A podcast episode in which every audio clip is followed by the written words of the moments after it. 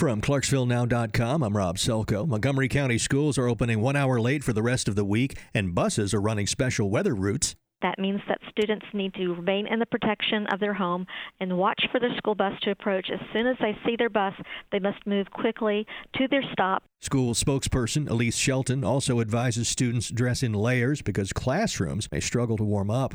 Police are searching for a woman who burglarized a Clarksville daycare. 31 year old Angela Carlton, who also goes by the last name Ragsdale, allegedly broke into a daycare on Ashland City Road the day after Christmas and stole food, cash, and other items. President Trump is firing back at his former chief strategist Steve Bannon after Bannon slammed the president and First Family in a new book. This is White House Press Secretary Sarah Sanders. Furious, disgusted would probably certainly fit when you uh, make such outrageous claims and completely false claims against the president, uh, his administration, and his family. Lawyers for the president have sent a cease and desist letter to Bannon, ordering him to refrain from making disparaging comments about the Trump family.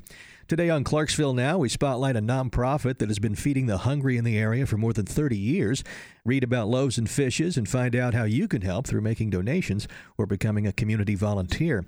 Follow us on Twitter for breaking news anytime at Clarksville Now.